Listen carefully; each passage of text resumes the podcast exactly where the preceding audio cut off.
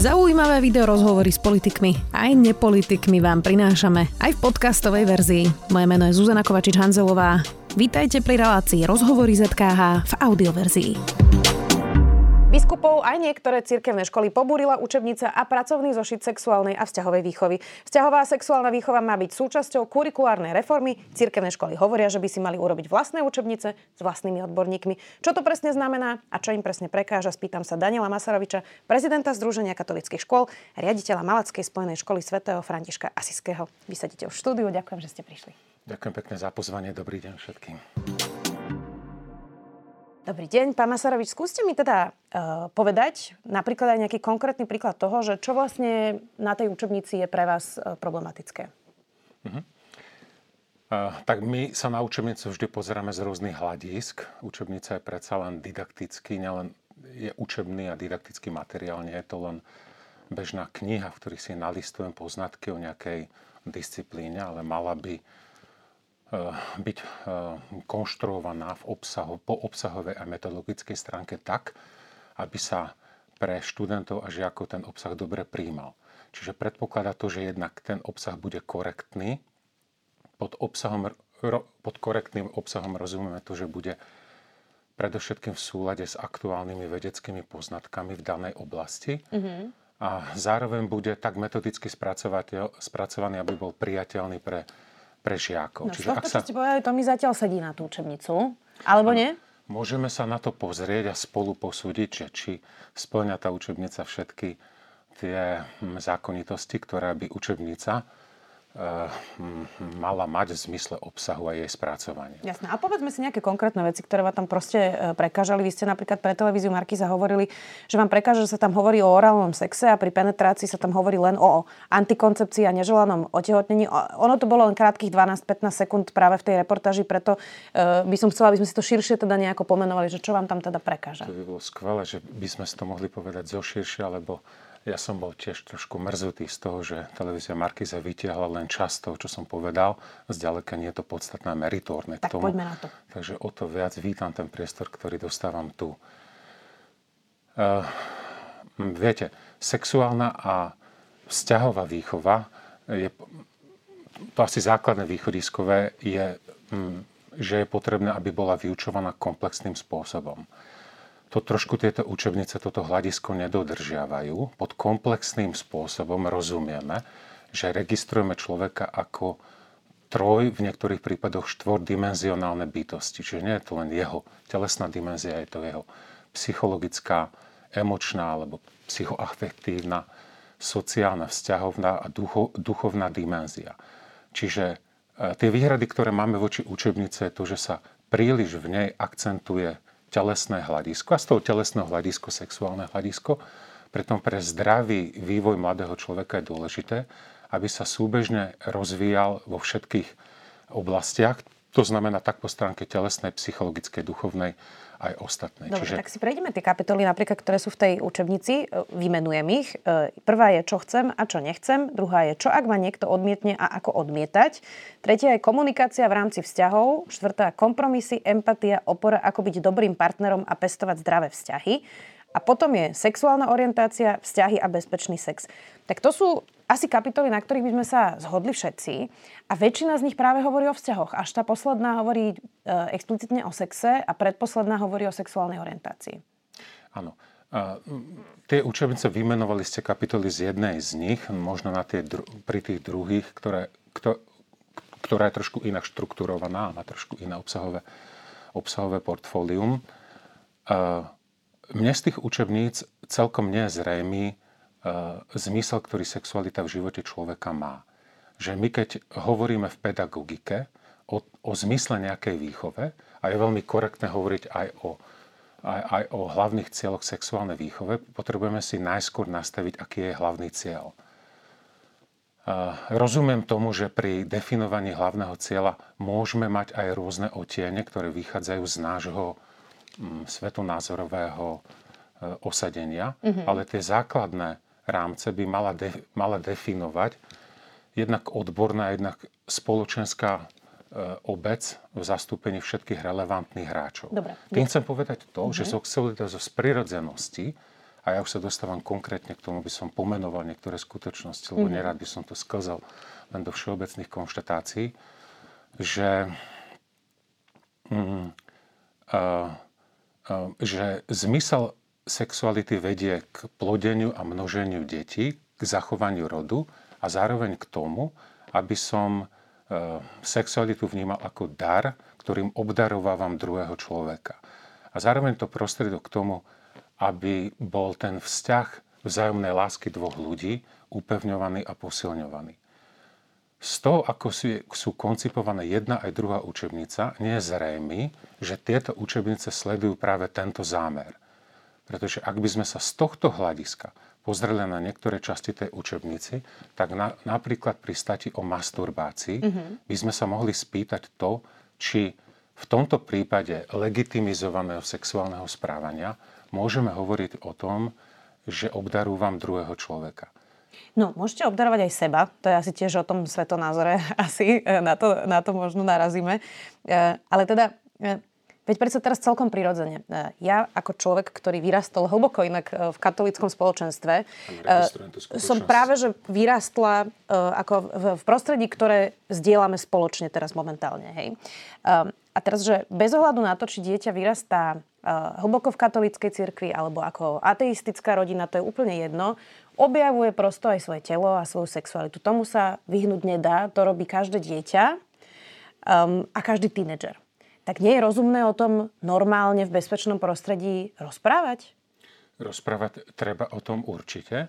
Otázne je to, že do akých širších hlámcov tú rozpravu o týchto témach posadím. My hovoríme to, že je nevyhnutné, aby tá diskusia posadila jednak do vzťahového rámca. Tie učebnice ten vzťahový rámec síce sledujú, ale nie dostatočne zreteľne sú schopné označiť to, do akého vzťahu a na akú úroveň toho prežívaného vzťahu sexualita patrí. Musí to byť iba manželstvo? Ak by sme aj prijali všeobecný kompromis o tom, že to nemusí byť manželstvo, a tu sa môžeme rôzniť, lebo to je tá hranica, kde sa pravdepodobne aj budeme rôzniť, tak mohli by sme si mm, odsledujúc vyjadrenia rôznych odborníkov z rôznych oblastí, ktorí nemajú žiadne svetonázorové ukotvenie odniesť, že osvedčený vzťah je vzťah vernosti, vzťah monogamný, ktorý vyjadruje záväzok e, trvalej lásky. A zároveň, e, čo sa týka iniciácie samotného sexuálneho správania v tom vzťahu, sú tu jednoznačné odporúčania. Hej? Bohužiaľ tieto učebnice, a mňa to mrzí Ako najmä... Ako to teraz myslíte, tú iniciáciu, iniciáciu? Skúsme si to rozobrať, lebo je to také všeobecné, nerozumiem presne, čo, čo ty myslíte. Pod iniciáciou tu myslím začiatok pohľavného života, Kedy sexuálneho začať? života, tak. Tomto... Ako skoro myslíte teda začať? Alebo ako neskoro? Ako skoro.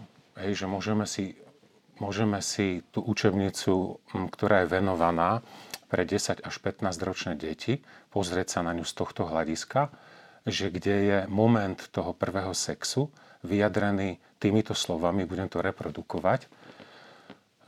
Ak to, že či by si mal mať sex, zistíš podľa toho, že sa zastavíš a premyslíš, ako sa cítiš v svojom tele, v svojom srdci, v svojej mysli. Ak zistíš tú súhru tohto premýšľania aj s druhým človekom, tak to je ten moment. A to je zle popísané? Myslím si, že je to popísané veľmi nesprávne, pretože v prvom rade z toho nevyplýva to, do akej úrovni vzťahu by mal byť ten sexuálny proces zahrnutý, hej, že nie, nie je tam jednoznačná a my v pedagogike, čo je primárny princíp to, ak hovoríme o sexuálnej výchove, hovoríme o jednoznačnosti. No, aj ukotvenia v rámci tomu rozumiem, vzťahu. ale tá jednoznačnosť, viete, že lebo práve toto je to, že vy ste povedali teraz tú formuláciu, ktorá sa vám nepáči, ktorá mi práve znie tak, že sa v nej vie nájsť aj katolík, aj ateista. Lebo katolík vo svojom srdci a vo svojej duši neuvidí ten priestor.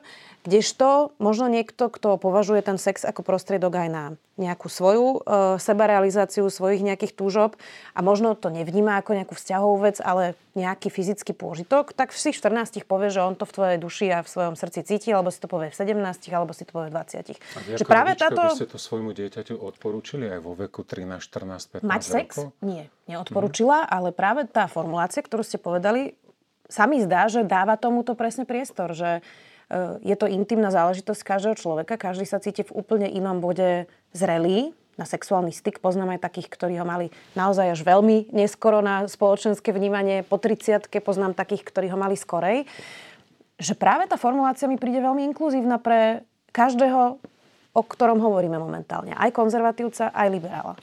No, mm, ja si myslím, že v prvom rade je to mm, taký neurčitok vyjadrovací. Deti potrebujú zretelnejšie rozumieť, čo tej formulácii myslím ak e, na to by som sa mohol spýtať, čo to znamená, ako sa prejavuje to premýšľanie osobitne v tele, osobitne v srdci, osobitne v mysli. Hej, že ak by som bol žiakom, tak sa to spýtam, aby mi to bolo vysvetlené, aby som si lepšie dokázal uvedomiť ten moment toho iniciačného okamihu. Čiže mne to, e, viete, preto som povedal na začiatku o tom, že potrebujeme sledovať a dohodnúť sa na tom, aké sú vzdelávacie ciele táto, táto rozpráva by bola dobrá, ak by prebehla na širšie, širších úrovniach, aby bolo zretelné, že či se, čo tá sexualita v môjom živote má náplňať. Ak aj príjmeme iné hľadisko, mm-hmm. z môjho dôvodu nie inkluzívnejšie hľadisko, ak povieme to, že sexualita môže byť darom aj pre seba samého, lebo ja sa rozprávam aj s rad neveriacimi ľuďmi. A on napríklad tento moment toho, že sexualita je určená pre druhého človeka, lebo ak to obrátim smerom k sebe samému, tak naozaj potom, ako ďaleko sme od toho, že druhého človeka budem považovať za predmet svojho uspokojenia. Hmm, tak to a teda som nemyslela, to som skôr som pri tej masturbácii myslela, som že človek môže chcieť ja. uspokojiť sám seba. To, to je prosto tak. Niektorí ľudia to tak majú. Uh, a, a teraz, že teraz nepoďme, nepoďme debatovať o tomto, lebo toto nie je niečo, čo reprezentujete vy, ale snažím sa teda pochopiť, že ak by teda, dajme tomu aj to 13 až 15 ročné dieťa, predstavme si, že z hlboko veriacej rodiny bolo na takejto hodine, kde sa toto rozpráva, čo rozporujete, kde sa hovorí teda aj o sexe ako možnosti styku pred svadbou, ako niečo, čo nemusí byť práve ten trvalý vzťah, verný, monogamný vzťah. Či by to automaticky znamenalo, že pôjde do spoločnosti a začne mať nezáväzný sex? Lebo predstavujem si, že tie hodnoty predsa vštepí rodina, to dieťa ich má. Či príliš nepochybujete o tých deťoch? Či nemáte malú dôveru v tie deti? Mm, dôvera musí byť ohraničená v tom zmysle, že všetkým tým, čo sa v škole deje, nejakým spôsobom na deti vplývam. Hej? Z môjho pohľadu sexuálna výchova je plne oblasť toho, že oveľa dôležitejšie ako obsah je, aké postoje v tom prípade u dieťaťa vytváram. Vo vzťahu k vnímania sexuality ako takej, že aké ciele sexualita bude naplňať v mojom živote, aký zmysel v mojom živote dáva. Hej? Viete, ešte jeden krátky návrat k masturbácii, na ktorý som si spomenul, mm-hmm. ktorý možno naozaj mm, pre ilustráciu dobre spomenúť, že v tej stati sa uvádza, že jednak, že čím viacej masturbuješ, tým viacej poznáš seba samého. Toto mi príde, mm, toto mi príde uzáver alebo implikácia, ktorá nie je celkom presná. Hej? Lebo sexualita áno je prostriedkom uh, spoznávania seba samého, ale proces, ktorý sa odohráva v, čase dospievania, sa volá objavovanie vlastnej identity. Hej? A pod identitou rozumieme nielen pohlavnú identitu, aj keď pohlavná identita určuje veľmi široký rámec toho, čo, toho, čo vo, vo vnímaní, toho, čo v prežívaní svojej pohlavnej identity vyplýva. Tým chcem povedať to, a to je možno zároveň aj tak, taký moment, ktorý by som špeciálne podčiarkol a za, ktorý považujem za najväčší fal týchto učebníc, je, že v časti, kedy sa rozpráva o rodových roliach, tak je tu nasledujúca, nasledujúca interpretácia. Je, že určité veci v živote človeka, len určité veci v živote človeka sú biologicky dané. v zátvorke je napísané, že napríklad spojenie spermia vajíčka všetky ostatné stránky nášho života sú spoločensky determinované, že kultúrne viazané. Mm-hmm. A čo sa vám na tejto formulácii nepáči? Nepáči sa mi na nej to, že naše pohlavie neurčuje len našu pohlavnú identitu v zmysle mm, mm, našich vonkajších a vnútorných pohlavných orgánov, ale ovplyvňuje aj rad iných základných charakteristík človeka, najmä psychologické, ale aj v duchovnej oblasti človek, teda muž a žena, sú si nie rozdielni len čo sa týka svojej telesnosti, ale aj čo sa týka svojho správania, čo sa týka svojho vnímania, svojej emocionality a niektorých ďalších oblastí. A tie majú priamu väzbu napríklad aj na konštrukciu nášho tela. Že to, že inak uvažuje muž a žena, súvisí s tým, že znovu vedou potvrdené e, je, že každý, každé z pohlaví má inak vyvinutú jednu hemisféru, muži viacej ľavú, ženy viacej pravú a spojenia medzi neurónmi v rámci jednotlivých hemisfér sú takisto rozličné. Hej? A to všetko má biologickú podstatu v tom, prečo muži a ženy inak vnímajú. A tým chcem možno aj na jadro z mojej strany tejto debaty a toho najväčšieho rizika, ktoré nie je len rizikom pre deti na cirkevných školách a preto aj sa stotožňuje s tým, že v tom vyhlásení konferencie biskupov Slovenska bolo poukázané na to, že tento moment by mal vyrušiť aj ostatných rodičov na ostatných školách, je to, no. že sa stierajú rozdiely medzi mužom a ženou. No. A teraz, že v každom tom pohlaví nájdete nejakú skupinu ľudí, na ktorú proste tie škatulky spoločenské neplatia. A tieto presne, ktoré Ale ste aj pomenovali. To, nehovoríme o tom, že sú to len spoločenské teraz, škatulky. Že, jasné. A teraz by som chcela e, ako, e, rozvinúť to, čo ste hovorili, že to, čo tým podľa mňa chceli tí autory tej knihy povedať je, e, že tie rodové stereotypy často uväzňujú aj mužov v nich, aj ženy v nich. Veď predsa o tom máme celú spoločenskú debatu, že, že diskriminácia žien aj na trhu práce, aj v domácnosti, neplatená práca podobne. Že či za tým prosto nevidíte niečo, čo za tým nie je nejakú konšpiráciu, ktorá za tým prosto nie je. Áno. Uh, mm, sú, súhlasím s tým, že tým, čo som povedal, nechcel som poprieť to, že neexistujú rodové stereotypy, ktoré sú kultúrne podmienené, len tá hranica toho, že čo my všetko považujeme za rodový styp a v skutočnosti rodovým stereotypom nie je, ale vychádza z prírodzenosti človeka, ktorá je daná pohľavím a jeho vrodenou DNA informáciou, ktorá sa vyjadruje aj v rôznych nielen telesných anatomicko-morfologických dispozíciách, ale aj jeho, jeho psychologickom prežívaní. A rovnako potrebujeme pre, rozlišovať dve, dve veci. Jedna vec je tá diskriminačná vo vzťahu k toho, že, že by sme skrze túto interpretáciu mali zmenšovať rovnosť šanci treba pre ženy. Mm-hmm. Hej? Lebo v, tom, v tomto bode je celá tá spoločenská debata z môjho pohľadu absolútne korektná. Dobre, že sa ale ešte tak čoho sa obávate? Skúste mi povedať, že čoho sa obávate, lebo predpokladám, že toto je iba nejaká okrajová formulácia, ktorá tam, to nie je nosná, nosná podstata tej knižky, aj to je tam niekde iba spomenuté. Čoho sa obávate, že keď si toto deti prečítajú, alebo teda deti, buďme féroví, tínedžeri, nie sú to úplne deti už, keď si to prečítajú, tak čo sa udeje?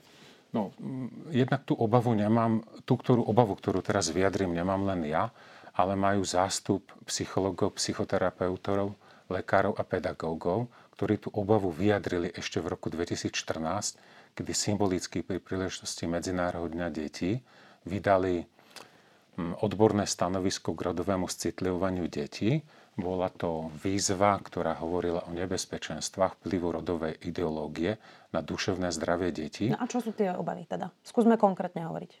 To, že sexuálna oblasť, že prežívanie a vyjadrovanie sexuality vychádza zo subjektívneho vnímania a cítenia seba samého. To znamená ako keby určujúcim kritérium toho, ako prežívam a objavujem seba samého ako človeka, ktorý má aj svoju, svoju telesnú a sexuálnu prírodzenosť, vychádzalo z mojich pocitov. Pritom o pocitoch zreteľne vieme, že sú veľmi premenlivé. A z čoho by mal vychádzať? Keď dnes pocitov? Z konkrétneho jednotlivca, ktorý o sebe rozhoduje. Mhm, tu, tu celý čas sa snažím naznačiť, že existuje nejaká biologická podstata, existuje nejaká prírodzenosť, ktorá a to... Ale tá prírodzenosť je pre každého iná. Pre niekoho je niečo prirodzené, pre druhého je to nepredstaviteľné. Ono je to dosť ako široká formulácia. Ja sa snažím iba e, totiž to pochopiť, že, že čo sú vlastne tie vaše obavy, lebo nie, nie celkom sa mi to zatiaľ podarilo navnímať. Hej. Čiže vy hovoríte, že dajme tomu tínedžer, ktorý má 15 rokov, má pocit, že dajme tomu, by chcel žiť sexuálne uh, už v 15 možno aj nezáväzne, nie v tom zväzku, o ktorom ste hovorili. A vy hovoríte, že ten pocit nie je správny a na základe toho sa nemôže rozhodnúť. Nepovedal som, že nie je správny, povedal som, že nemusí byť správny. Mm-hmm. Hej? Že nemôžu sa odvodzovať závery na základe toho, ako sa človek cíti. Hej? Ale na základe mnohé, čoho ten 15-ročný vedné... človek má urobiť to rozhodnutie, ak nie na základe svojich pocitov? Otázne, aké, aký typ rozhodnutia robí. Ak má robiť rozhodnutie o tom, aká je jeho pohlavná identita, tak na základe hm, cítenia... Hovoríme to, teraz o tom to sexe, ne... lebo to je naša hlavná téma teraz. OK, to nie, to nie, to nie je záležitosť ukončeného psychosociál, psychosexuálneho vývinu, ktorý sa končí, čo je rovnako odborne potvrdené v 26. roku života. Čiže my keď od mladého človeka dospievajúceho vyžadujeme túto informáciu, alebo aby si odvodzoval svoju identitu od toho, ako sa cíti, tak robíme veľmi nesprávny krok. Dobre, a teda v 15, keď by som bola 15-ročný tínedžer, tak na základe čoho sa mám teda rozhodnúť, keď nie na základe svojich pocitov? Na základe toho, čo prináleží mužovi a ženy z prirodzenosti jeho pohľavia, to je prvá oblasť, to znamená, že muž v zmysle svojej konštitúcie a toho, ako je naozaj upravené jeho telo, sa nejako prejavuje. Nielen v tej telesnej oblasti, ale aj v oblasti preži- správania sa vo vzťahu, vo vzťahu k emočnému prežívaniu. Muž nemá natoľko prirodzene, prirodzenú schopnosť vyjadrovať svoje emócie. Žena sa v všetkých týchto oblastiach správa trošku inak. Je potrebné, aby a to je ten proces objavovania svojej identity v celej tej šírke oblastnej, pod ktorú aj sexualitu potrebujeme dostať aby sme identitu seba samých ne, neobjavovali len v sexuálnej oblasti, ale objav, ob, objavovali ju aj v tých iných charakteristikách. Ale nie, nie je toto trošku emočné... uražlivé práve napríklad k tým tínedžerom, veď predsa to sa nedá zúžiť na to, že oni tu teraz nejako ako nezáväzne tu sexovať po Bratislave a po Košiciach. Veď oni rozvíjajú e, všetky svoje stránky. Mladý človek je naozaj e, plný života, skúma svoje hranice, kam patrí, argumentovať, hádať sa vzdor, veď to prosto nie je tak, že v 15 sa teraz rozhodne mať nezáväzný sex. Oni hľadajú identitu a na základe čoho iného sa rozhodovať, ak nie vlastného pocitu a vlastného pocitu bezpečia, vlastného pocitu pripravenosti. Veď kto iný by to mal rozhodovať, ak nie on? No, potvrdzovanie svojej identity je záležitosť toho, že kto si z vonkajšieho prostredia nám potvrdí to, či náš prejav v zmysle správania alebo psychického prežívania je v súlede s tým, čo je, čo je treba príznačné pre muža a príznačné pre ženu, alebo v zmysle nejakej jeho dominancie, ktorá sa, ktorá sa črtá napríklad v kognitívnej oblasti. Je to záležitosť spätnej väzby. K tomu, aby som prežíval svoju vlastnú hodnotu, čo je inak povedané proces objavovania svojej svojej identity, lebo každý mladý človek sa prirodzene pýta na to, kým som hej, a kto som, že akým spôsobom to v tom jeho dospievaní uh, um, sa črtá a na základe čoho on je schopný potom urobiť seba prijatie seba samého. Hej? To, a zvyčajne vždy to býva na základe potvrdzovania zo strany ostatných auto, najlepšie autorít prirodzených, preto je najlepšie, ak v procese potvrdzovania svojej vlastnej identity sú činní naši rodičia a neskôr naši pedagógovia, ktorí nám sú schopní povedať, že pozri sa, tento prejav tvojho správania, treba pri chlapcovi, ktorý je odvážny, smelý a urobí nejaký dobrý skutok, tak spätnou väzbou mu dám informáciu o tom, eh, že eh, urobil niečo, čo je typické pre, eh, pre poznávanie seba ako muža. Hej? Verím tomu, že odvážne a dobré skutky vedia robiť aj ženy. Preto sú obidva princípy prítomné v jednom aj druhom pohľavi. Dobre, to len poznámka počerov. Ale teraz ja, to tak lebo, viete, lebo ja sa vás že... stále pýtam na tú sexualitu a vždy mi odbehnete k nejakým iným ako keby situáciám v živote. Ale ja sa teraz pýtam na to, že či by sme takúto vec ako je intimita každého jedného človeka, vlastná intimita, nemali nechať vlastne na 15-ročných ľudí samých. Prečo e, by sme im mali hovoriť, že ich pocity nie sú validné, alebo respektíve možno sú validné, ale sú, nevedia sa na základe nich rozhodnúť. A ostatne teda 2000 rokov ľudstvo má sex. To je prosto fakt. Či vlastne nejdeme teraz, alebo nechcete vy teraz, ako keby ovládať nejakú oblasť života, ktorá je proste každého súkromná vec? No, pomáhame mladému človeku sa zorientovať v tých pocitoch, pretože pocity môžu byť aj zradné. Čiže e, nedá sa z pocitov odvodzovať e, jednoznačný uzáver smer, smerom k svojej, mojej vlastnej osobnosti. Hej?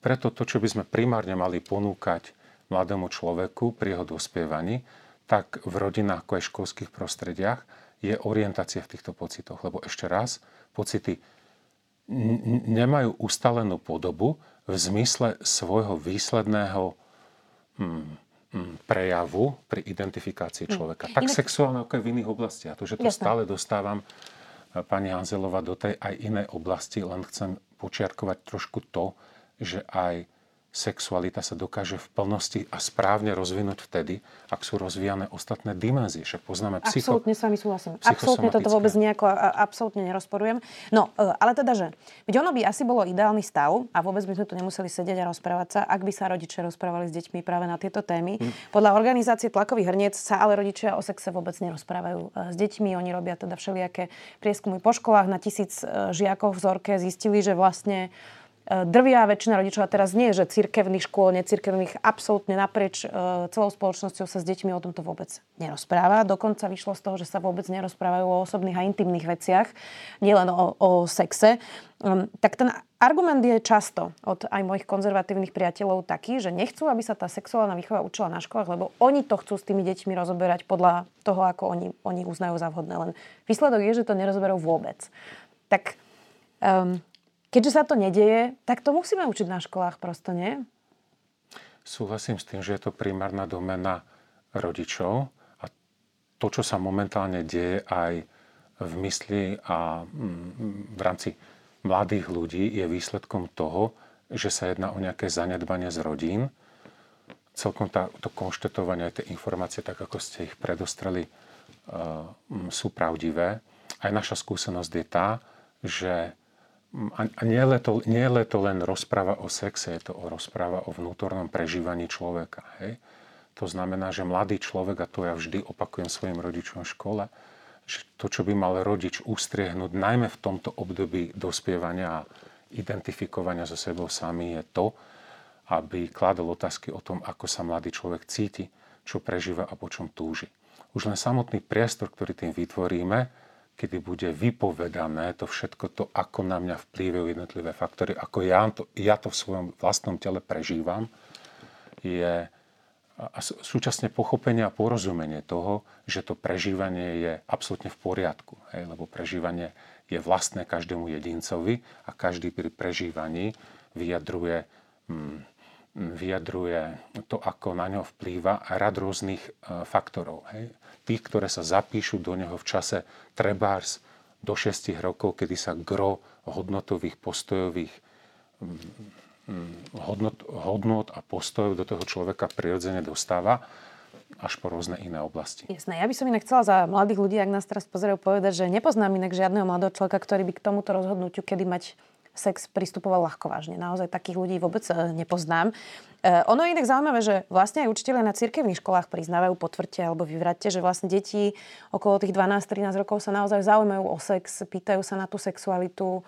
Um, a keďže sa o tom vôbec nediskutuje, tak potom si akorát googlia porno, rôzne informácie na internete.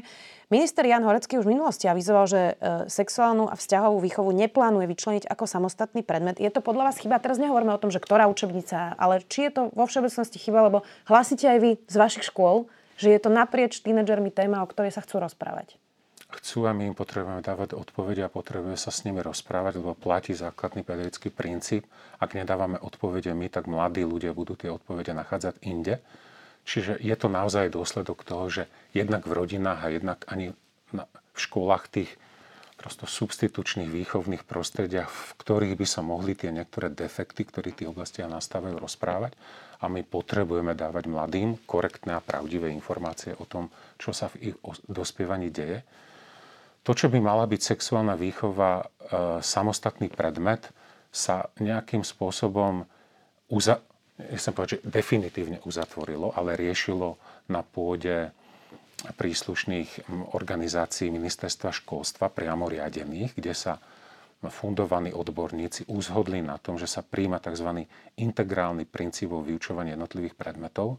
To znamená, že niečo, čo sme poznali do, do posiaľ, ešte stále poznáme, veď reforma len vstupuje do platnosti a bude sa niekoľko rokov zavádzať, kde sa apropo sexuálna vzťahová oblasť vyučovala ako súčasť inej prierezovej oblasti výchova k manželstvu a rodičovstvu. bol prijatý všeobecný konzenzus, tak ako sa to deje svojím spôsobom aj v zahraničí, že sa tieto prierezové témy budú integrovať do vzdelávacích oblastí. Či čo, etika, biológia? To sú predmety. Pod vzdelávacími oblastiami myslíme celky, v ktorých sú etika, náboženstvo, dejepis včlenené. Čiže takto sa za dominantnú oblasť pre vyučovanie týchto tém považuje človek a spoločnosť. Viete si predstaviť mm, vyučovanie napríklad na vašej e, církevnej škole v Malackách, kde by v tejto sexuálnej výchove bolo spomenuté aj antikoncepčné prostriedky, kde by bolo spomenuté, e, že ľudia majú inú sexuálnu orientáciu? Určite áno, aj to robíme.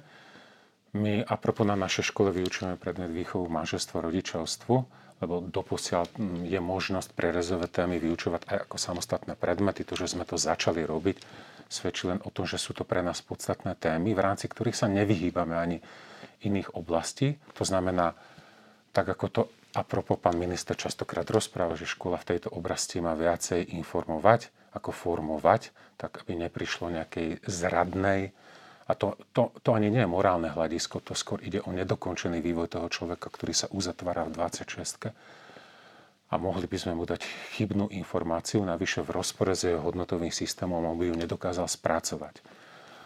Ehm, to, či sa môžu sa antikoncepčné, veď áno, veď je to niečo, čo je prislúchajúce aj církev ako taká sa vyjadruje k tomu, ktoré antikoncepčné prostriedky sú priateľné, ktoré nie sú priateľné. No, hovorí, že nie sú priateľné. Ak sa vrátime do učebníc a, a dovolíme si tento návrat, tak moja výhrada voči týmto učebnicám je aj tá, že tu sa, a je to problém jednej aj druhej, učebnice antikoncepčné prostriedky vyhodnocujú výhradne v súvislosti s pohlavne prenosnými ochoreniami a s efektivitou, pod ktorou rozumieme, že neotnehotnem. To znamená, že sa nespomínajú všetky nežedúce účinky, ktoré nastavujú napríklad pri hormonálnej antikoncepcii. Tak to už pri... vám povie lekár, keď prídete ku ginekologovi, chcete antikoncepciu, musíte mať celý rozhovor, musí vám urobiť krvné testy, či nemáte zrážanlivosť krvi. Je veľmi Ako toto... povedať žiakom, v niektorých momentoch tá učebnica je veľmi podrobná. V tejto oblasti ani nespomenú to, že isté formy antikoncepcie môžu mať veľmi, veľmi zlý účinok treba na reprodukčný cyklus ženy pri používaní kondomu a masturbácii ako také aj neskoršiu aktivitu muža. Hej, lebo problém viacerých chlapcov je to, že ak dospejú do dospelosti, tak majú problém začať potom sexuálny život so ženou. Čiže nevidíme to celkom... Čiže chceli by týchto... ste to paradoxne ešte podrobnejšie. Chcel by som, aby, to, aby tie informácie boli pravdivejšom obraze. No, e, inak ja som si v postoji prečítala článok s titulkom Potrebujeme svoje učebnice a odborníkov upozorňujú cirkevné školy.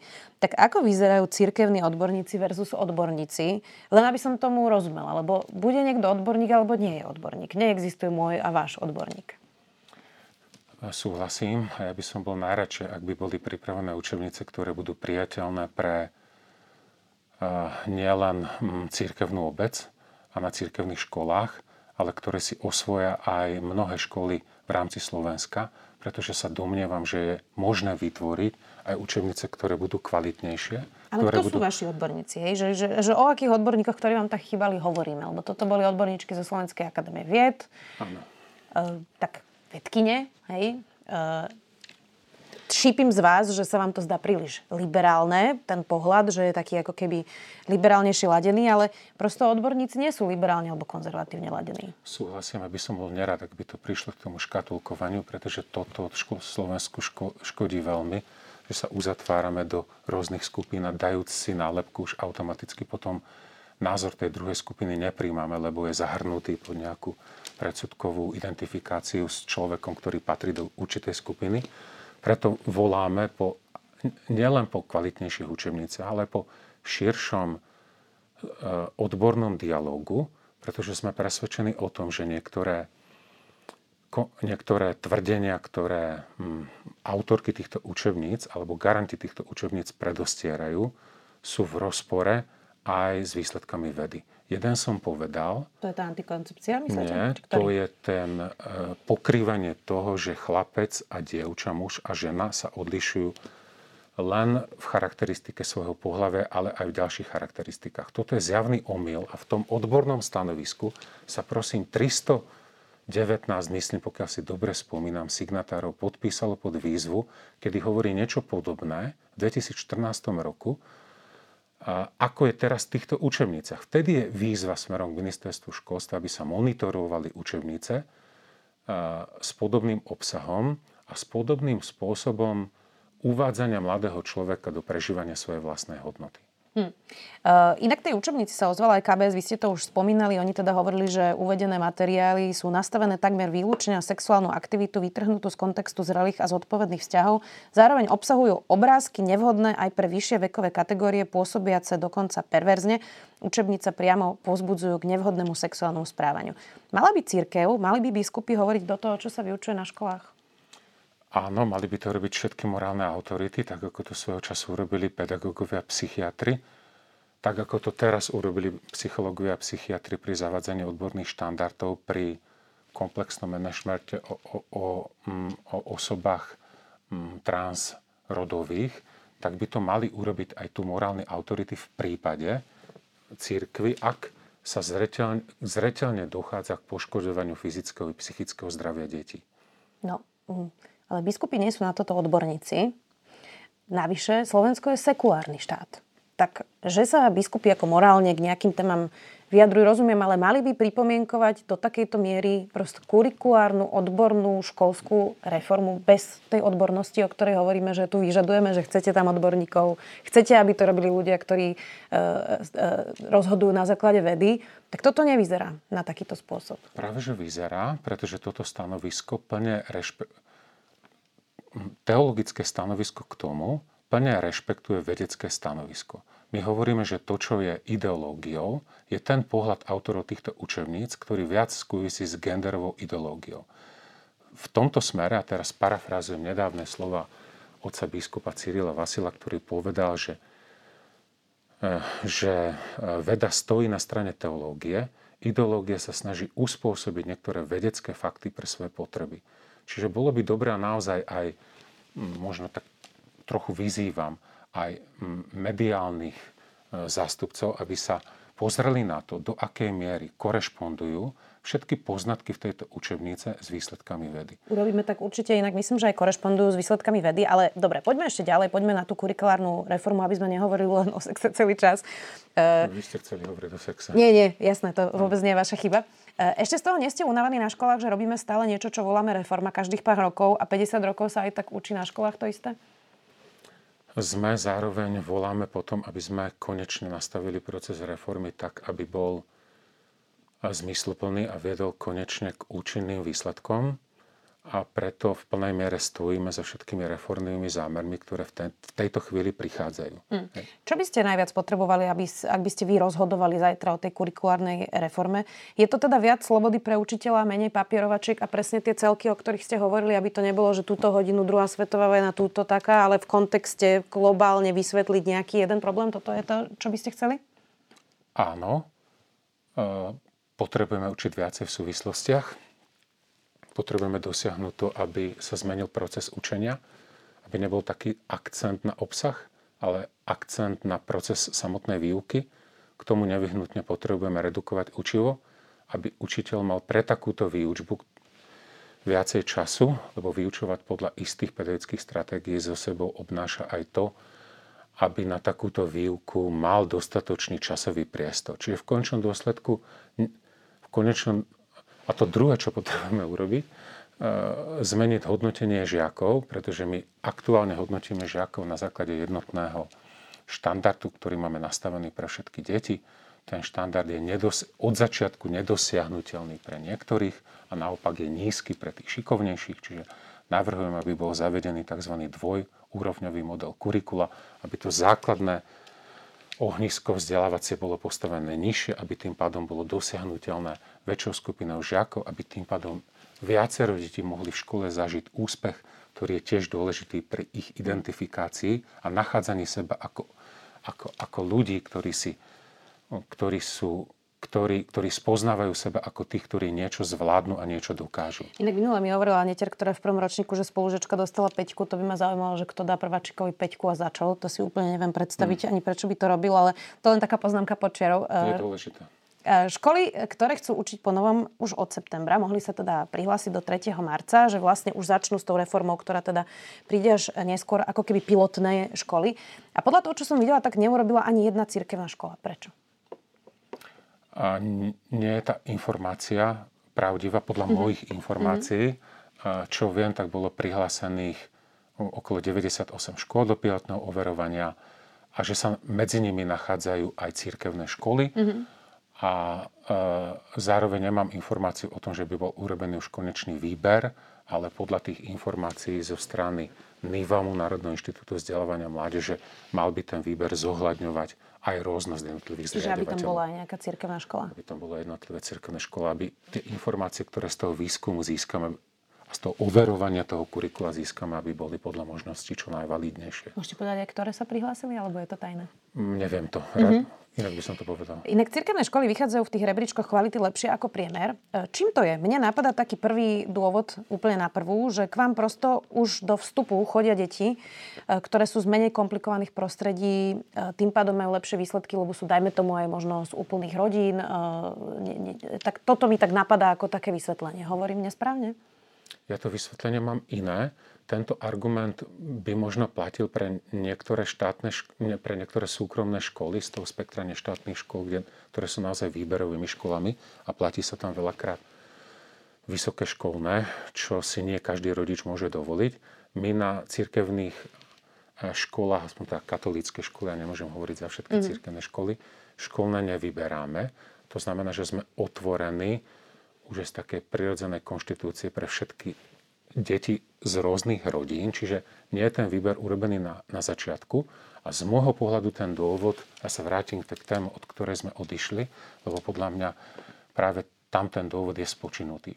Cirkevné školy možno viacej ako iné myslia na komunitný rozmer svojho školského prostredia. Ono myslia aj ostatné, neberte ma v absolútnej miere, že toto je len dominanta našich.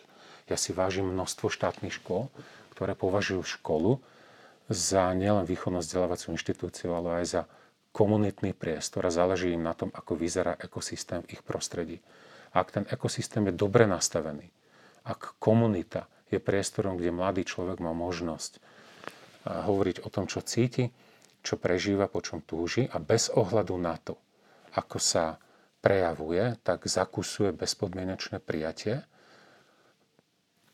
spôsobujeme to, že naplňame nenaplnené potreby detí. Lebo platí isté mm, stupňové mm, hľadisko, že ak u dieťaťa nie sú naplnené isté potreby, tak nemôžu sa naplňať iné potreby. Pani hlavná školská inšpektorka o tomto toho času veľa rozpráva veľmi správne, že sa do diskurzu verejného dostáva aj táto téma. To znamená, že my veľakrát chceme už v školách riešiť len výchovno len vzdelávanie detí a veľakrát nemôžeme to vzdelávanie riešiť. Od, od, jednou z odpovedí je aj to, že bohužiaľ, v, najmä v rannom detstve týchto detí, neboli naplnené niektoré základné potreby. Jasné. Mám pre vás aj záverečnú otázku. Je vlastne dnes ešte aktuálne mať vlastné cirkevné školy, e, alebo vôbec špecializované školy, nielen cirkevné školy, prenadané deti, alebo prosto e, zahraničné školy, anglické školy. Ono to potom dopada tak, že tie komunity sa uzatvárajú do seba, katolické do seba, e, protestantské do seba, bohaté deti do seba. Hej? E, vytvára to vlastne takéto koncentrované bubliny. A cieľom by asi malo byť mať školu, kde sa všetci stretneme spolu a budeme mať nejaký priestor, kde vieme spolu koexistovať tak, ako to je potom v dospelosti aj v spoločnosti. Je to ešte aktuálne mať církevnú katolickú školu? Je, lebo vychádzame z nejakých kultúrnych daností a z kultúrnych stereotypov, ktoré v tomto prípade platia. Ale bez ohľadu na to by aj církevné školy uh, uh, ma, mali mať okrem komunitného rozmeru ten druhý najdôležitejší rozmer, rozmer otvorenosti, čiže akékoľvek uzatvorenie tu nezmyselné. My by sme mali viacej počuť aj hlas svätého otca Františka a premietnúť ho dať do prostredí škôl, aby sme vychádzali z našich uzavretých bublín smerom k rôznych perifériám, kde, kde nájdeme rôznych ľudí.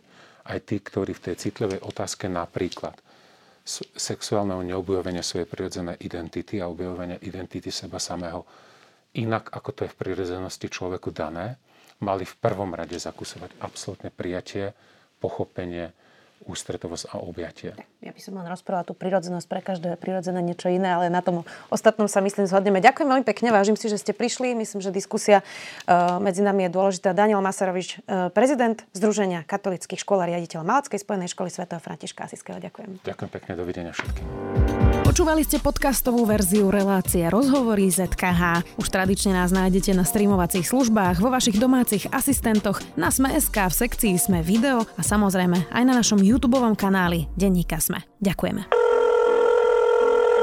Dobrý deň. Dobrý deň, tu je Adam Blaško, ja moderujem satirický podcast Piatoček. Máte na chvíľku čas? Akože absolútne vôbec, hej. Tak aj takto môže dopadnúť nový piatoček, ale nemusí. No nezistíte to, kým nás nebudete počúvať. Sme satirický podcast, ktorý už pomaly začal politikom robiť vrázky na čele. Špinavé protislovenské prostitútky. Piatoček si môžete vypočuť prekvapivo každý piatok na vašich obľúbených streamovacích platformách. Mne normálne láta z rukou vypadla. A nezabudnite, boskávame vás všade. Dovidenia.